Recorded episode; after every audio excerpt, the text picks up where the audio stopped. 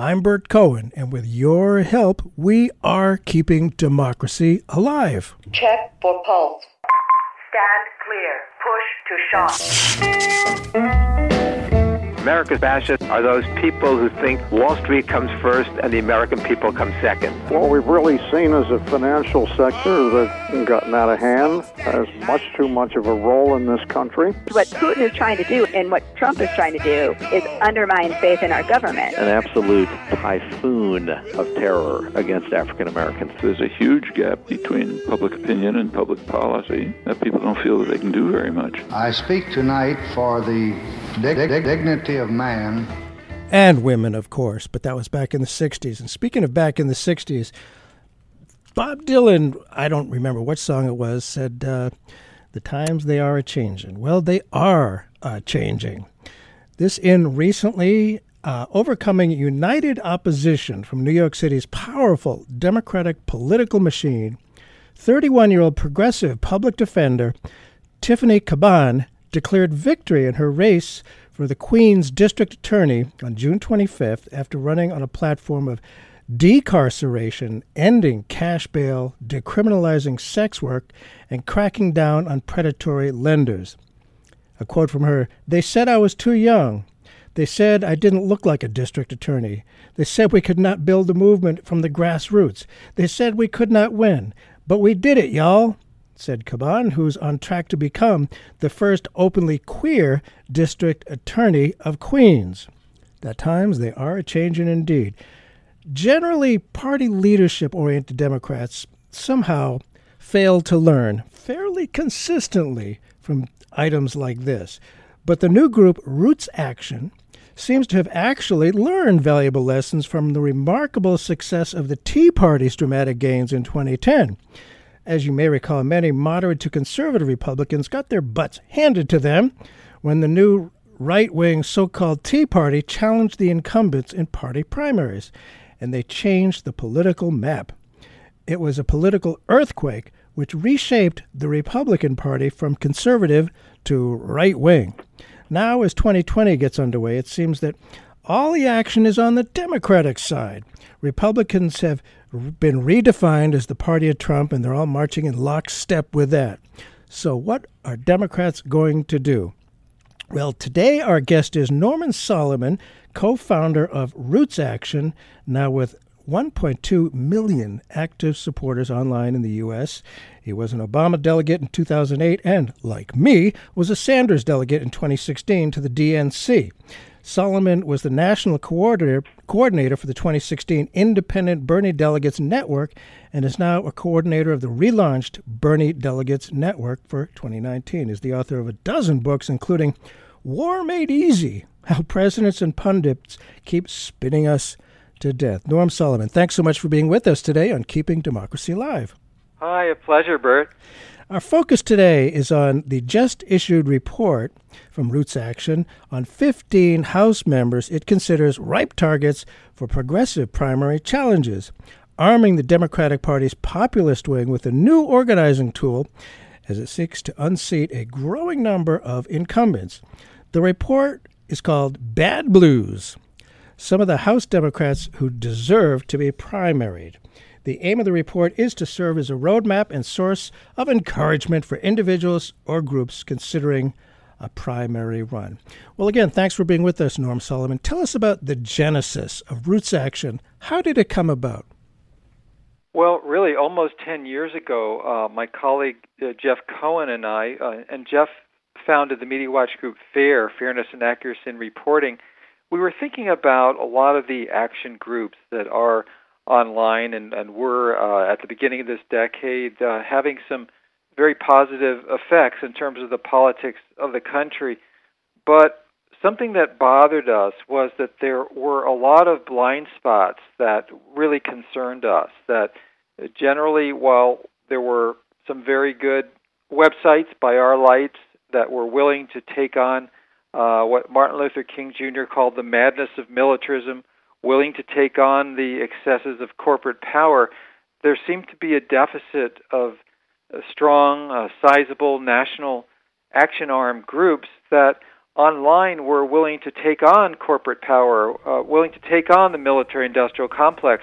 And so we felt that uh, Roots Action could really go ahead and, and help to fill that gap. And uh, we started with a, a grand total of 0 Mm-hmm. uh, people on our email list. And gradually, by taking on a lot of uh, disparate issues, we were able to build our list, as you mentioned, now more than a million active inside the United States. Well, that sounds uh, really uh, interesting. And I will tell you, having been in politics for a very long time, uh, it, I, I've tried losing and I've tried winning. It's it's better to win. It really is.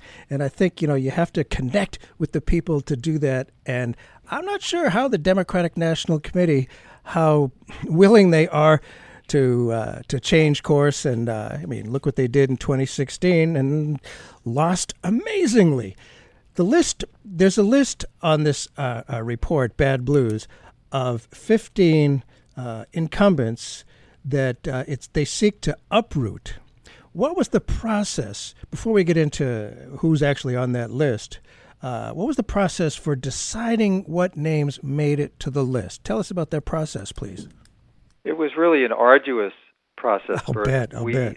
had a team of people uh, who went through the data, and uh, actually, one of them was uh, at, um, a volunteer for Tiffany Caban, as it turned out, and Uh-huh. uh, so would split his time uh, that when he wasn't uh, working at a social justice job in Harlem, going through a lot of the data and trying to figure out.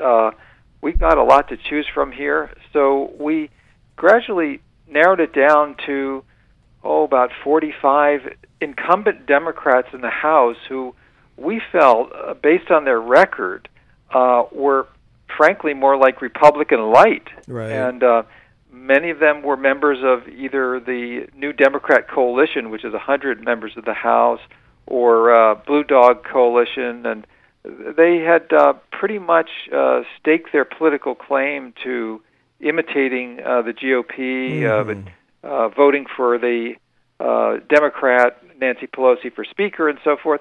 So anyway, we went through the data, and then we we had the hard job because we didn't want to just list a bunch of names, Right. and we also uh, didn't want to write uh, an encyclopedia. We really wanted it to be digestible but thorough, a lot of depth, as anybody who reads the report at badblues.org will see. We've got literally hundreds of hot links if people want to look uh, for the documentation. So we settled on uh, doing about 15 or so, and one of the things we looked at was a gap between the politics of the incumbent in the House and the politics of the people who live in the district. And I think you know more and more that's coming to the fore because when there are elites in office, they often pay way more attention to their contributors, their big contributors, and their colleagues on Capitol Hill than they do to people in the district. So we were looking to uh, identify those gaps and uh, choose those candidates, uh, choose those uh, districts and incumbents accordingly.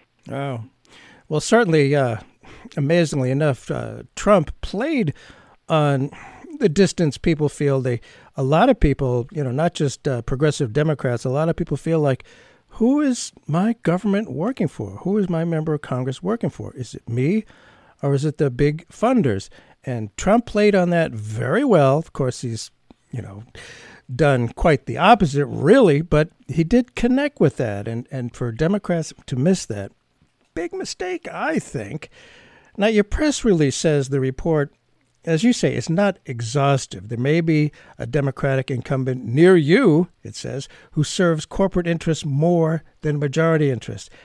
My question is how do you determine a ratio of support for corporate interests versus not serving them? I mean, you know, is any funding from big corporate interests okay or, or you know there must be some sort of balance and then looking at the people in the district that that must be sort of a challenging task for you well yes it certainly is and i think that's true ongoing for people who live in districts uh, or looking at their uh, senators uh, as well as uh, folks in the state legislature to try to, to, to gauge that. I think some of it is uh, certainly to scrutinize the voting record, not the rhetoric, which is often a challenge.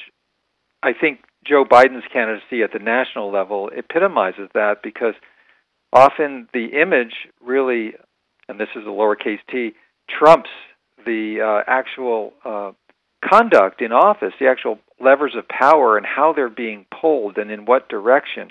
So certainly the contributions, the the PACs, the flow of money, the big checks. Uh, you can go to a place like Open Secrets online and you can gauge some of that, uh, but it's often uh, at first glance not clear because there are the PACs that weigh in quite often on behalf of a certain uh, candidate, and of course, the more powerful the incumbent, the more money they tend to get from those big corporate special interests.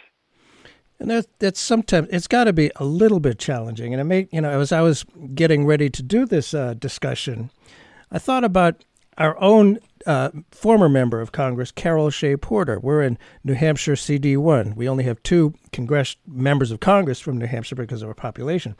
But certainly all members of Congress back up employers in their district, especially if they employ a lot of people.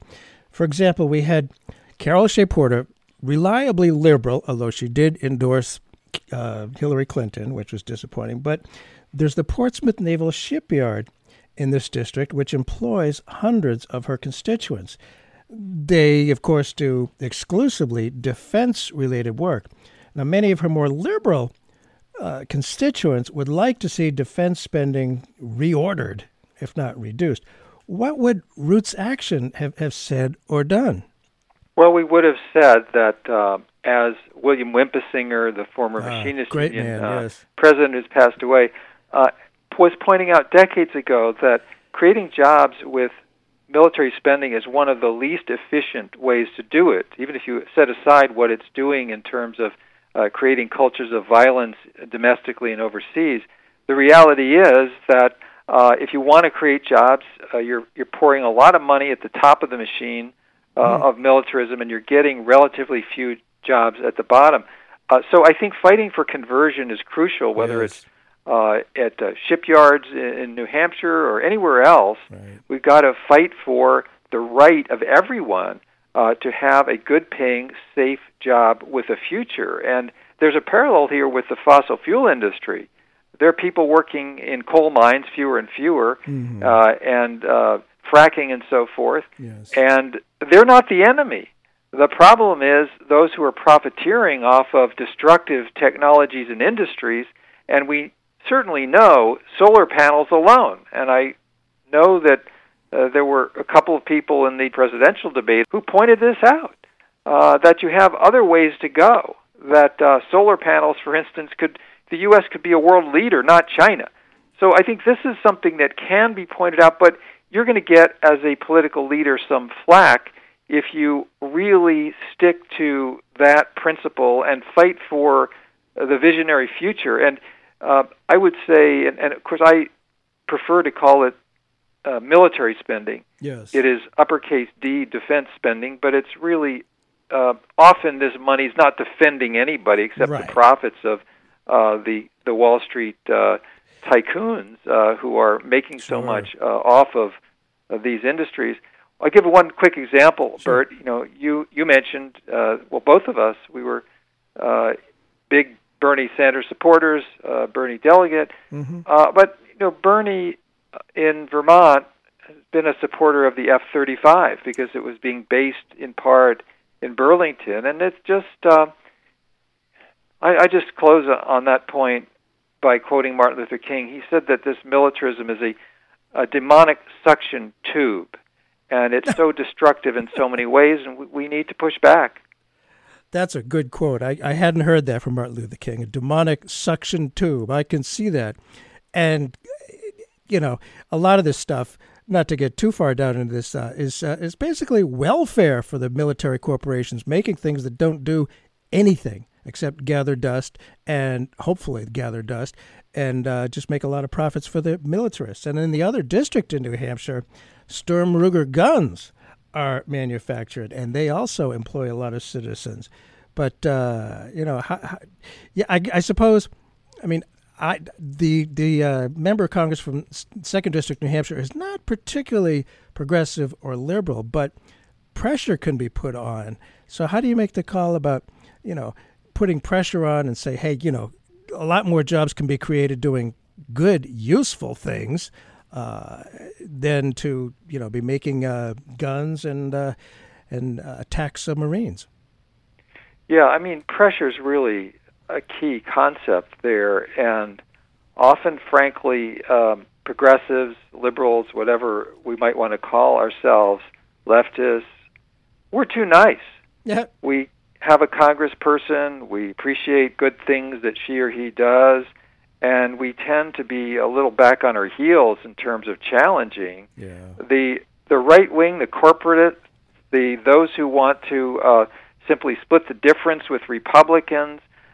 Uh, they're not necessarily that passive about it, and the policy we get is, I believe, sometimes the result of that imbalance of just uh, determination, and that really gets us, I think, to this concept of primary challenges yeah. and being willing to organize effectively. You know, people, it's so ironic, will often put so much time and energy and resources, money into lobbying. That's good. But one of the most effective ways to lobby a member of Congress is to make clear that you're willing to primary him or her mm-hmm. if warranted. And that's exactly what the Tea Party did in 2010 very successfully. And there's a lesson there that it seems uh, at least somebody is learning. Sounds like Roots Action is. It worked, and it can work for our side as well. For those who may have just tuned in, Bert Cohen here. The show is Keeping Democracy Alive. And our guest today is Norm Solomon, uh, co founder of Roots Action uh, with over a million supporters online, and we're talking about a report that they just issued on 15 House members they would like to see uh, primaried. The report is called Bad Blues Some of the House Democrats Who Deserve to Be Primaried. And before we get into the list, the report says typically the worse the Congress member, the more corporate funding they get. I, I, wonder if you could uh, say more about that, please, before we get into some examples, the 15 incumbents on your list to defeat. What, what do you know about? It's probably relatively, I mean, relatively easy to measure the ratio of corporate funding versus other. Yes, uh, the the well named uh, site I mentioned, Open Secrets, really details that. The, the the data are really in, and it's a pattern where a kind of a protection racket exists. The fact is, if somebody's giving ten thousand uh, dollars to a PAC or twenty eight hundred dollars in a cycle, uh, that person, unfortunately, will get uh, more response from a member of Congress than somebody who who sends in ten dollars. Right. And that's just the reality. That's where I think it's so significant uh, that I would give uh, Howard Dean credit in his uh, campaign back in the previous decade, he showed that you could raise money in yes. small amounts yes. from a lot of folks. Now, Howard Dean has personally developed another direction yes. himself, taking very big checks as a lobbyist for some rather malign forces like uh, MEK, uh, Iranian uh, neo-terrorists, or oh. the health uh, care industry. Yes. But that's aside. I mean, he really broke the barrier. Obama did that somewhat as well in his first campaign. And Bernie Sanders has done oh, it yeah. uh, better than anybody in the history of the United States with yes. the help of uh, a very strong base at the grassroots. So that's a way to counter. You know, we don't want to be only doom and gloom, although there's a lot of gloom out there. But it is being shown again and again that it's possible to raise a lot of money in small amounts from yes. a lot of people. And that's uh, a way to, uh, in part, explain how the wherewithal came to be so that it looks like we're going to have a very progressive DA in Queens, New York. Yes, indeed. That's very exciting. And I, you know, as you're talking, I'm remembering, you know, the the uh, in the 1990s, the Democratic Party uh, was kind of hijacked by something called the Democratic Leadership Council, which has since ceased to exist because their job was complete. They were all about going for the easy money, the big checks from Wall Street, because you know it takes a tremendous amount of money to run for office, especially for president. And so that's the direction they went in. They figured that was the only way to do it. Well, Bernie Sanders showed them up with the average $27. And it's an issue of democracy, too. I mean, one of the things, you know, in the 1770s, we had this War of Independence. It was to have self government, not uh, have the aristocrats and the royalists controlling everything. And, you know, I mean, the Democratic Party, I think, has to redefine itself and reconnect with people and fire people up and be democratic with a small d. I suspect you agree completely with that, Norman. Well, let's get right to the list. List of 15 people. And I'd like to to beg the indulgence of the listeners to, to go through that list. It's an interesting list. The first name on the list is Cheri Bustos. The Bad Blues, I don't know if I pronounced that right. The Bad Blues report says few Democrats in Congress have earned faster or fiercer notoriety among progressives nationwide than Cheri Bustos. Just 10 weeks after becoming chair of the Democratic Congressional Campaign Committee in early January, she imposed a new policy that blacklists any consultant or vendor who works for a primary challenger against an incumbent. Democrat, incumbent House Democrat blacklists any consultant or vendor, and there's a lot of things that are, you know, lists and all kinds of things are are vended, you know, to the uh, candidates. Now, it used to be that the DCCC was strictly neutral in primaries between Democrats. And as a solid Democrat, uh, who is on the lists of contributors? They're definitely off my list, I would consider. You know, if the DCCC supports them, personally, I'm not going to do it because they've changed so radically. What changed with the DCCC and when? What is what is Cheri Bustos' role in the DCCC policy and how else did she earn a place on your list? Well, it's really stunning that one person, the chair of the DCCC, the Democratic Congressional Campaign Committee, can almost in dictator fashion determine policy. It has really mattered who's the chair. You know, Rahm Emanuel was uh, in the previous decade to this one, and he also had a, a pretty heavy hand in intervention. But more recently, there's been a more of a, uh, I would say, appropriately laid back attitude from the head of the DCCC. But beginning in January this year, as you noted, uh, Cheri Bustos came in, congressperson from Illinois, and she has really just laid down the law, including this blacklist, which has, I think, had a very destructive effect in terms of grassroots support for the Democratic Party across the board. And so she's somebody who really grabbed the reins of power at the DCCC and has driven uh, driven towards the cliff in terms of uh, gaining momentum from grassroots support. She's somebody who is now in her fourth term, representing a very wide-ranging, sprawling district in northwestern Illinois. And you know, Bert, this often comes up. People say, "Oh, well, that district, it, you, you can't expect to have a progressive congressperson." Uh, but so often that's not the case. Uh, it, in this instance, you have somebody representing a district that was in Congress represented by a very progressive populist uh, for a long time, essentially almost the identical district, um, Lane Evans, who was a co founder of the Congressional Progressive Caucus. And uh, there's no reason to think that the constituents have moved to the right. But uh, Cheri Bustos is somebody who um, has gone ahead and voted for the first two years of the Trump administration more than one third of the time on the House floor with President Trump, and uh, she's somebody who just is is somebody who is inclined to split the difference between the Republican Party and the Democratic Party, and yet claims to be a strong Democrat. Oh and we're supposed to be uh, uh, an opposite party, not necessarily opposite on anything, but uh, the loyal opposition, they say in in uh, England, offers something different. You know, as you've said, if we're just like them, what's the point? And many years ago, an old friend of mine who's currently chair of the New Hampshire Democratic Party said, uh, if there's a choice between a real Republican and an imitation Republican, the real Republican's going to win. And yes, why take the imitation? Yes. Uh, I think even Harry Truman uh, made that point. There's a very strong myth that's propagated a lot through corporate media and the punditocracy and so forth that when you're faced with a right wing opponent, uh, you meet that opponent halfway. Ugh. And that's certainly something uh, that Joe Biden is trying to propagate now. Yes, you know, you sit down with them, you find a way to compromise. How do you compromise with the people who are running the Senate right now, Mitch McConnell? How do you compromise really? With people who are so fanatical, who are insisting, for instance, uh, that uh, climate change affected by human beings is a myth? What do you say? Well, okay, it's half of a myth.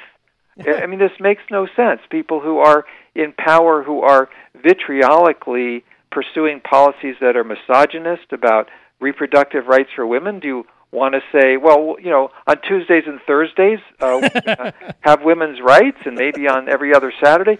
So this is a challenge, and I think in electoral terms, it doesn't make sense Yeah. uh, because if you are, as you pointed out, uh, simply providing a weak imitation, then you're not opening another door for people who are angry. I think another way to conceptualize it is that there is tremendous anger from the grassroots about economic situations, about the fact that for many people, the financial, economic, social well being of their children is bleaker than what they have been able to achieve. Yeah. And so that anger is going to go somewhere. And the uh, destructive and I would say evil genius of Donald Trump was to throw a door wide open for right wing, Yes. misogynistic, nativistic, racist Yes. pseudo populism. Yep. Well, if you don't open another populist door, a lot of the anger is going to flow through that one. And rather than simply be a so called centrist and not offering an alternative door for that anger, uh, people like Bernie Sanders have flung open, and I would say Elizabeth Warren as well, Yes. they've opened up a genuine progressive populist door that doesn't blame people at the bottom of the power structure. It goes to Wall Street, it goes to the military industrial complex, it blames those who deserve blame. And, you know, I'm sure you hear people say, oh, we're so divided. Let's bring people together. You know, stop the division. Let's uh, go toward the middle. I don't believe there is any middle. I mean, all the polls, all of them show that the vast majority of Americans actually support positions which are pretty liberal. That, you know, people don't think they can do that. They're afraid to do that. But, you know, we've tried centrism, and uh, yeah, how did that work out uh, last time, trying to please all the people all the time? You know, sometimes you got to stand and fight, especially in a democracy. You really have to stand and fight, and I you often win that way. Not always, but at least you're doing what I think is the right thing. And one of the things about Bernie Sanders is his authenticity, and people see that. And I think with a lot of the candidates that you and I would probably support, you can tell they're authentic. And that's a big deal, and not just like measuring every single word. That's just not the way to win. Enough for me. Let's go on to your list. After Cheri Bustos uh, is Tennessee's Jim Cooper. Now, Tennessee is an interesting place. What's what's his story? Yes, it's amazing and something that uh, I learned in working on this uh, report, Bad Blues. We think of, uh, especially in the current era, of Tennessee as a, a pretty conservative place, the senators they've sent and so forth, the Mhm. governors. But uh, there is an oasis in that uh, parched uh, land uh, around Nashville. Ah. Uh, that city, Nashville, is the main population center of the 5th Congressional District in Tennessee, and uh, it really is a place. I mean, just by gauging this, Trump lost by 18 points against Hillary Clinton in that district. But for 15 years and more, those folks in the congressional district around Nashville have been stuck with a congressperson in the House named Jim Cooper. He's a, a, a deficit uh, hawk. He often uh, votes with and certainly fights for similar economic positions as the Republicans. And uh, this guy Cooper is a, uh, for a long time now, been a leader of the Blue Dog Democrats. He's on their budget task force. He's really uh, pushing for basically what, in other contexts, we might call an austerity program, Oh, the opposite of something like a New Deal. So Uh-huh. uh, we did uh, list him and, and write about him in the report. Actually, we got uh, some inquiries from media in his congressional district, and so we've actually been, as in the case in in Oregon and elsewhere, uh, people we've named in this report as um, those who should be primaried. The local media have been asking us, uh, well, why? And let's talk about why. Great. Yeah, that, that that's uh, really a good thing to have the media check it out and, and talk about what's going on with that. I should re identify Bert Cohen here. We are keeping democracy alive. It's a group effort, folks. A lot of heavy lifting involved. We're talking today with Norman Solomon, co founder of Roots Action, uh, which is uh, listed uh, on a new report called Bad Blues Some of the House Democrats Who Deserve to Be Primary. And it's only some of the House Democrats who deserve to be primary. And we're talking about why those people might want to be primary and should be primary. The next one is Jim Costa from California. Now, it's interesting. I think the Republican Party has pretty much given up on the entire state of California. But what about uh, Jim Costa? Who is he and why is he on the list? Yeah, the Republicans have given up on a lot of California, but they've found some people with a D after their name who oh. vote so much like Republicans that it's a pretty happy circumstance for the right wing. And one of those Congresspeople uh, is Jim Costa, who's now uh, in his eighth term mm. uh, in uh, the U.S. House of Representatives. And like a lot of the conservative Congresspeople from California, the few that are remaining, he's in the Central Valley. He's not in the coast. Uh, he's really been in the pocket of big oil, big ag. He's somebody who, for instance, uh, was one of only 28 Democrats in the House to vote uh, to authorize the Keystone XL pipeline. He voted with Republicans there overwhelmingly. Uh, in uh, 2011, for instance, he was one of just 19 House Democrats who voted to to stop the EPA from regulating greenhouse gas emissions. You know, oh, you get wow. the picture. He, he he's the third lowest among all Democrats in the House uh, an environmental lifetime voting score from the League of Conservation Voters, and I add they're pretty easy graders, uh, and yet he got just 49%. Wow. And next one is uh, Henry Cuellar, C U E L L A R of Texas. I feel like he's been around for a while. I, I... Yes, he sure has been. It's uh, 15 years now in the House representing a, a, a South Texas district.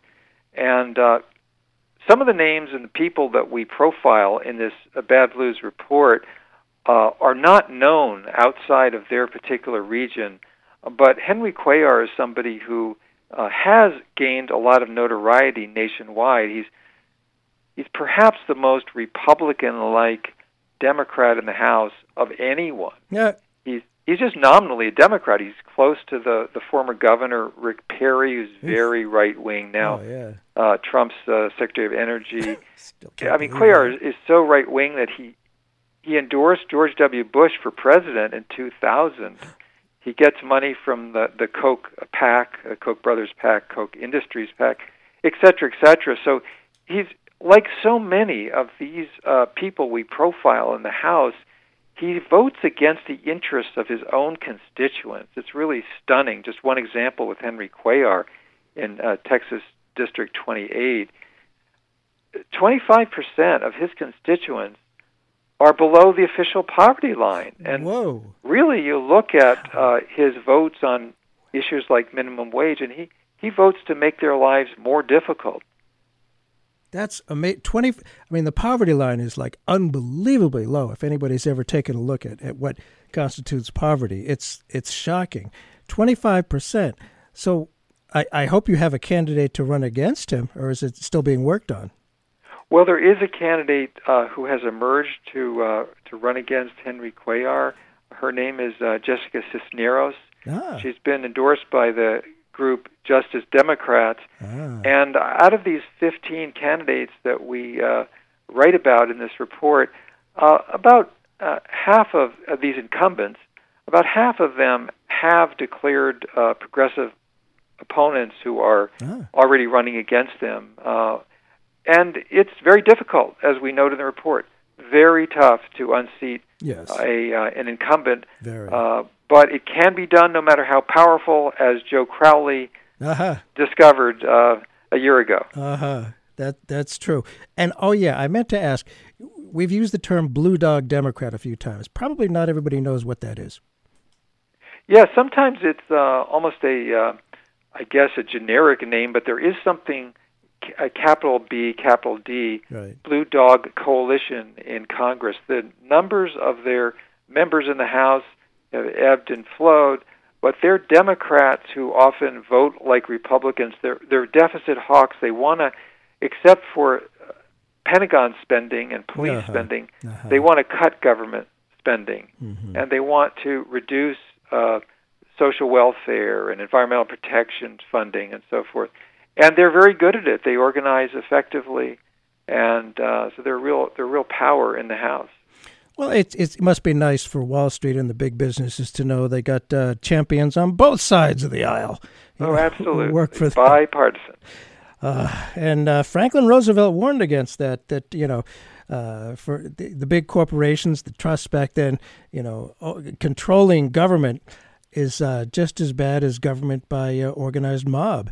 And uh, to have you know both sides working for them, that's not a real democracy with a small d. Uh, next one, Eliot Engel of New York. Now, New York State is huge. There's a lot of Republican areas. I don't know anything about Eliot Engel, but he is on your list. Yes, he's uh, on foreign policy. He's become quite important. He's uh, in his uh, 16th term in the House. He chairs now the Whoa. House Foreign Affairs Committee as of January with a Democratic majority. He's quite a hawk. He uh, has voted for Republican policy positions. He he voted for the invasion of Iraq, uh, the House vote in the fall of 2002 that helped uh, blaze a path for the invasion in uh, mm. the spring of, of 2003. He was, for instance, one of just 25 House Democrats to vote with Republicans against uh, President Obama's Iran nuclear deal. And of course, he's quite powerful. And uh, the good news is that he's not invincible. And so there are uh, apparently a couple of uh, progressives who are going to be running against him. His district is in the Bronx and then over towards uh, into Westchester County. So we'll see how that goes. Okay, that's uh, interesting. Then there's uh, in New Jersey, Josh Gottheimer. Know nothing about him. Yeah, this is very tough. You know, we pretty much chose, for the most part, for this list and report incumbent Democrats who were in districts uh, that uh, had gone uh, fairly heavily for Hillary Clinton, were were pretty are pretty strongly blue. Uh-huh. Uh, we made an exception for Josh Gottheimer in northern New Jersey, um, near New York City, because he has voted with President Trump in the House 55% of the time. Mm. I think he probably could have just as easily uh, run as a Republican with his voting record. Mm. He's uh, got enormous support from from Wall Street, the U.S. Chamber of Commerce, which of course is very anti-environmental, anti-labor. Oh, yeah. They gave him an award uh, last year uh, for what they call their Spirit of Enterprise Award. So that that gives you a sense of where he's coming from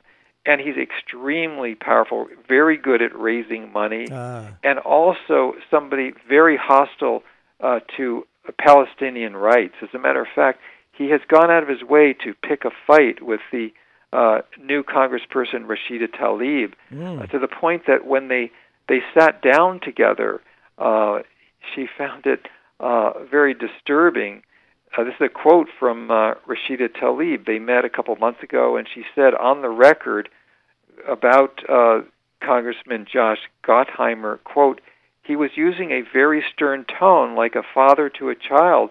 At that moment, I realized he's a bully. He had a goal of breaking me down, unquote. Bullies. Yeah, Trump is an extremely good bully.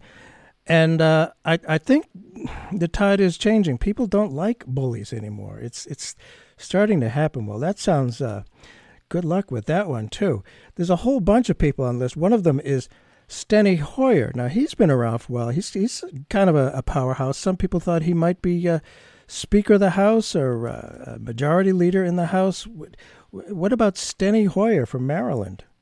he's he's been wanting to be speaker for a long time, and uh, unfortunately for him, and under the circumstances, lucky for us, uh, Nancy Pelosi has uh, been in the way of that. So he's been the number two Democrat in the House for a very long time.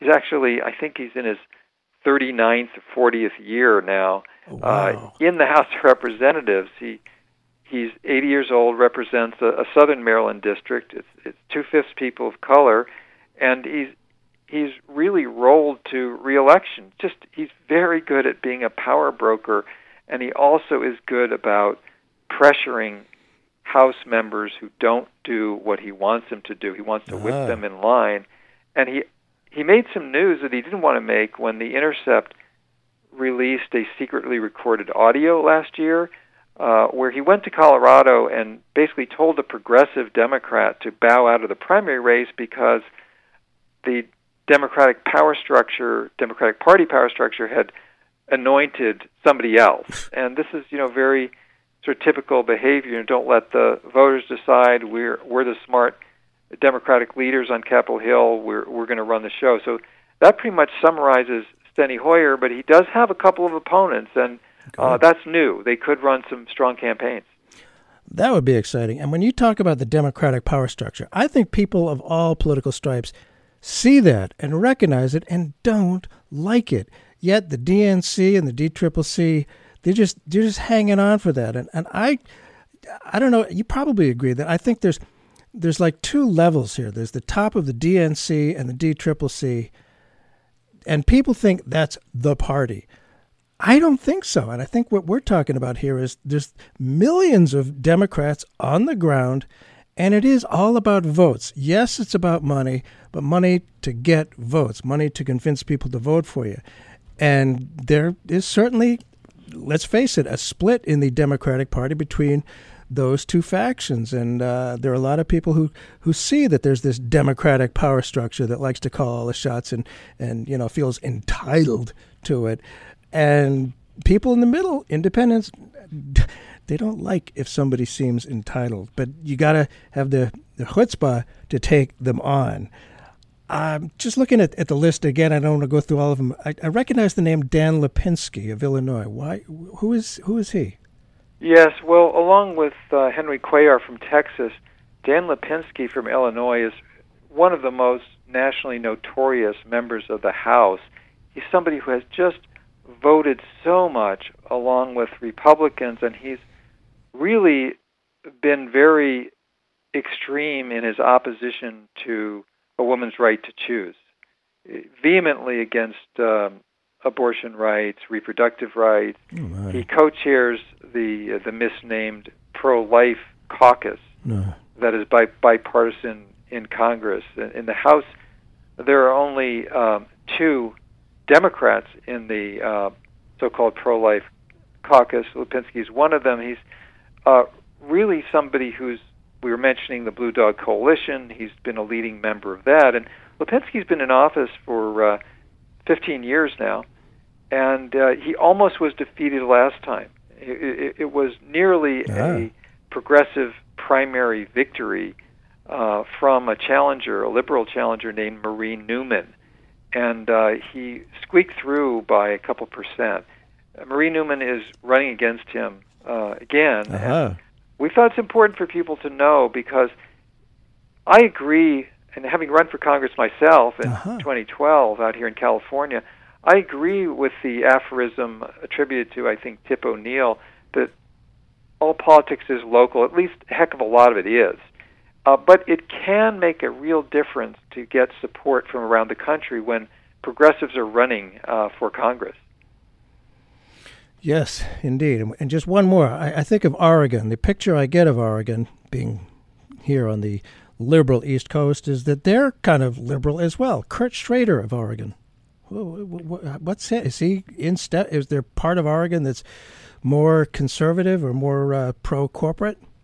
I, I would say that uh, Kurt Schrader, as a member of Congress, as a Democrat who's been in office for about a decade, uh, he's increasingly out of step. You know, when you look at the geography of Oregon, uh, the Willamette Valley, the heavy population center from there out to the coast, it's become pretty progressive. You know, that that state, and I used to live in it, uh, used to be what we would call now a, a purple state. It could go either direction. It Uh-huh. had a, a U.S. senator for uh, a while, uh, just even in the last uh, decade, who was a, a Republican.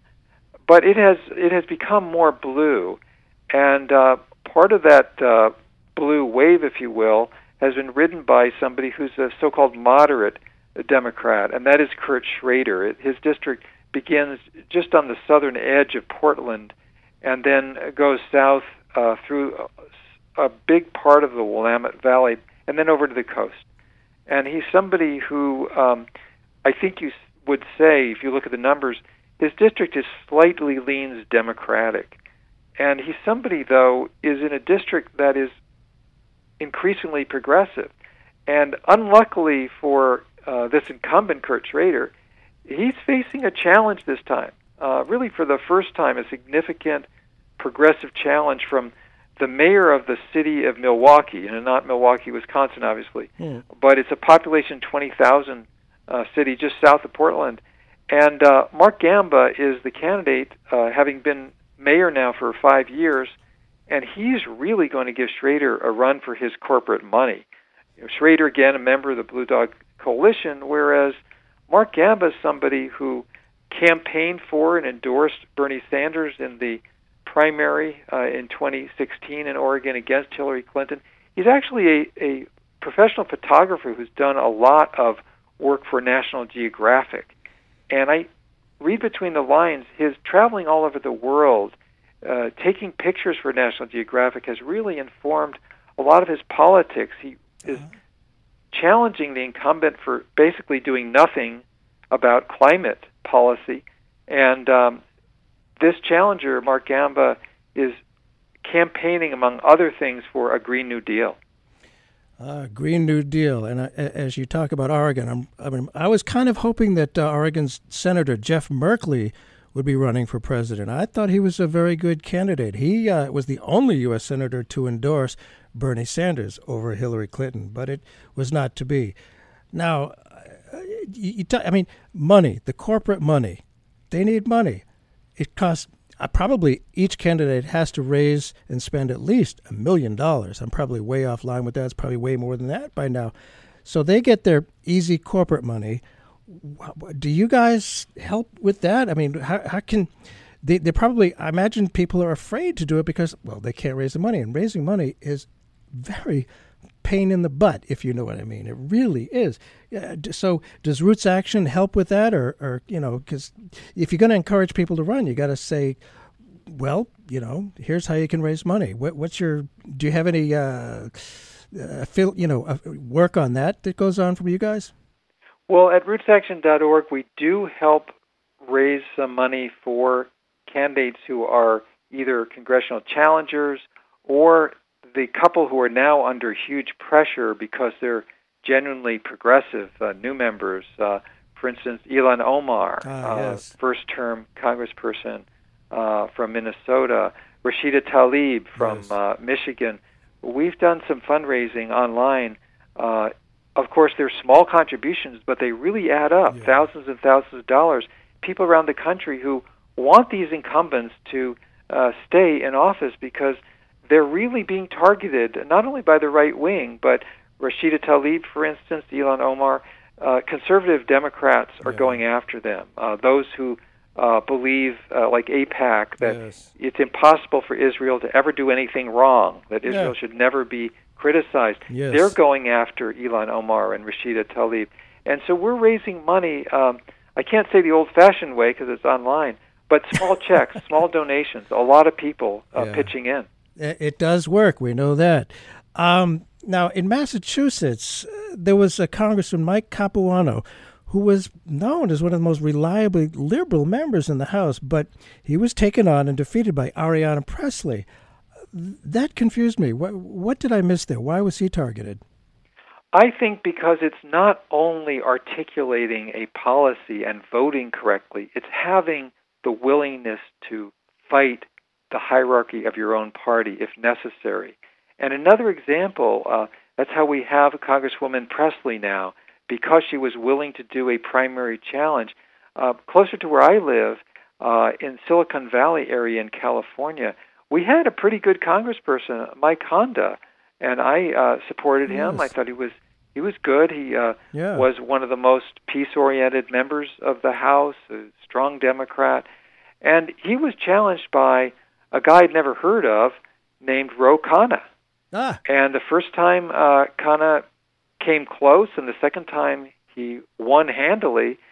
And he's been one of the strongest, Oh, most progressive uh, members of the House in memory. yeah. And, and actually now is uh, co-chair of the Bernie Sanders for Right. President 2020 campaign. And I think it goes to that point that it's not enough to just say the right things and vote the right way. We need people who are energetic and who connect to the grassroots. I would say we do. We need to fire people up. People need passion. I mean, you know, people say, well, I guess Joe Biden is the safest bet. But I don't see anybody passionate for Joe Biden. I mean, he's a nice guy personally. I, you know, met him a number of times, but you got to fire people up somehow and stand and fight. And, you know, in terms of, of money and action and organizing, move on. Used to be, be, maybe I'm wrong on this, I could be uh, used to be reliably left liberal group raising a lot of money for progressive causes. I get the impression that, that they're more Clintonite corporate Democrats now. What, what's going on with Move On? Well, you know, while Move On does a lot of good things, it also has bonded with the Congressional Democratic Party leadership. And when they began to sit down with, not in a just let's talk about issues, but a sort of we've got your back attitude towards, say, uh, Nancy Pelosi, I think that's troubling because as activists, we've got to be speaking truth to and about power, not standing shoulder to shoulder with power, even when it's wrong, just because the other guys are worse, just because the Republicans are worse. And you know, without without tooting our own horn, at RootsAction.org, we really did want to widen the array of online activism. You know, we're at Roots Action, we're an action arm, and we believe that we need to be independent. I mean, I, I'm a Democrat. I'm actually on the state central committee of the California Democratic Party. I was elected from our district to, to be in that role. That doesn't mean I'm going to quiet myself when something wrong is being done by the leadership of the party. And whenever I get asked, well, why are you criticizing Democrats? I often think of during the Vietnam War when people were told, oh, you should quiet down. Right. Lyndon Johnson is our president. He's the head of our party. If he thinks it's necessary to send more troops to Vietnam, well, I guess we should defer to that. We know where that leads. It leads to death and destruction. Yes. And it didn't have to be that way. And uh, frankly, I am amazed at how a lot of people have refused to learn the obvious lessons of Vietnam. Thus, we're in Iraq and Afghanistan, and who knows, maybe Iran by now. Now, Well, and Bert, you know, you you mentioned um, Joe Biden, and he seems to be a very nice guy. He really has an appalling record. Oh, I mean, yes, I was absolutely. when I really began to research and write hi about his record earlier this year. I was just stunned Oh, by yeah. how often he has aligned himself with the Republicans on key issues. Yep, I know, but it, it's it's interesting, you know, the idea of, of celebrity, and you know, he's got a nice smile and all. But you're right, he's horrible on many many issues, uh, and and yeah, I he's not even on my list, not even at the bottom. He's just off the list of consideration, personally. Now, in terms of, of winning, uh, George Will, your favorite of mine, of course, carries around a small card listing all the things that, that we've been talking about that, that he says that caused the American public to say, these people are weird. They're not talking about the things that I care about. Terrorists in prison should not be allowed to vote. End private health insurance. Uh, they should be allowed to vote. End private health insurance. Pack the Supreme Court. Abolish the Electoral College. Green New Deal. Reparations for slavery the country, as he says, hears these individually and they say, I'm not for that. What's your reaction to that? Well, corporate media frame these issues, and if they're framed certain ways, then they're going to seem for many people uh, not relevant to their lives or not uh, not sensible. But you alluded to this earlier, Bert. When you actually look at the polls and people are asked, do you think that health care is a human right and there should be Medicare for all? Yes. Do you really want the rich and the wealthy and the huge corporations to pay a lot more taxes? The answers are 55, 60, 70 percent yes on progressive positions. And uh, we actually did a report called Autopsy, the Democratic Party in Crisis, which people can find at democraticautopsy.org. And we run through a hot linked list of reputable national surveys. And we Yes. find that generally, aside from the punditocracy and a lot of people in uh, media positions, in public uh, positions, we have a progressive country, but the way that it's spun makes a huge difference. Yeah, and the, the Trump people want to, they'd love to make uh, somebody that I like very much, uh, AOC, uh, Alexa, uh, Alexandria Ocasio Cortez, the face of the Democratic Party. And they, they think the word socialist is the way to, uh, you know, to scare people. They're very good at raising fear, you know, saying, oh, Venezuela, Venezuela. It's not accurate. But I, I, I wonder about uh, that issue there, and uh, you know, dealing with with the fear of socialism. Frankly, I wish Bernie would talk about economic democracy. I think that's a better description of it. But but what's your sense of how that's going to play? I'm just old enough to remember a discussion in the media and in the Congress in 1964 about this idea called Medicare. Yes. And wow, did the Republicans go nuts about that? It was socialism. The Reds were Well, coming, and they really labeled Medicare as a socialist scourge and danger to the freedom of America. Uh huh.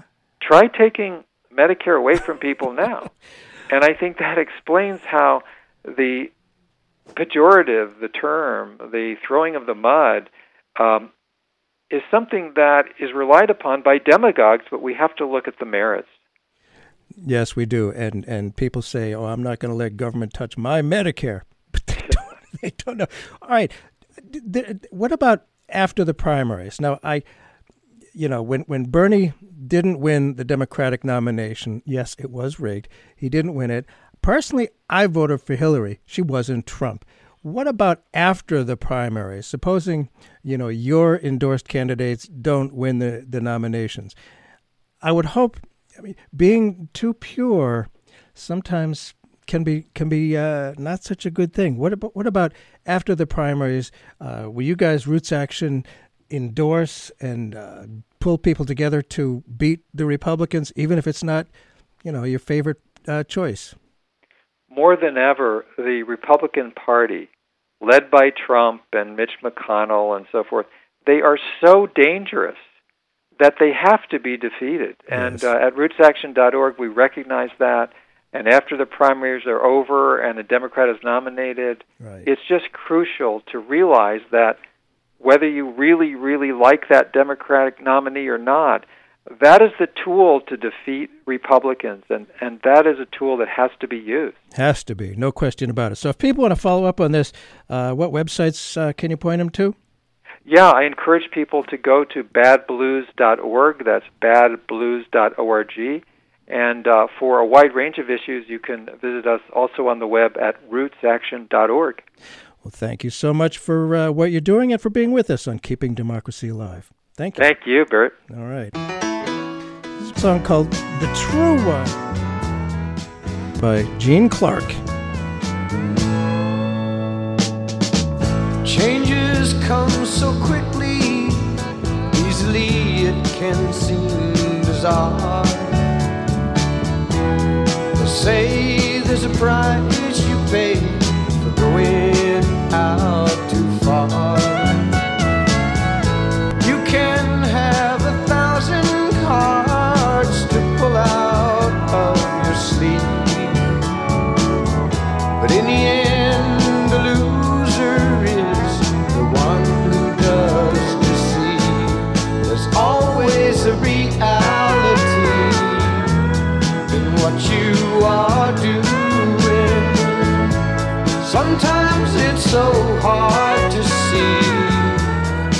one is the truth.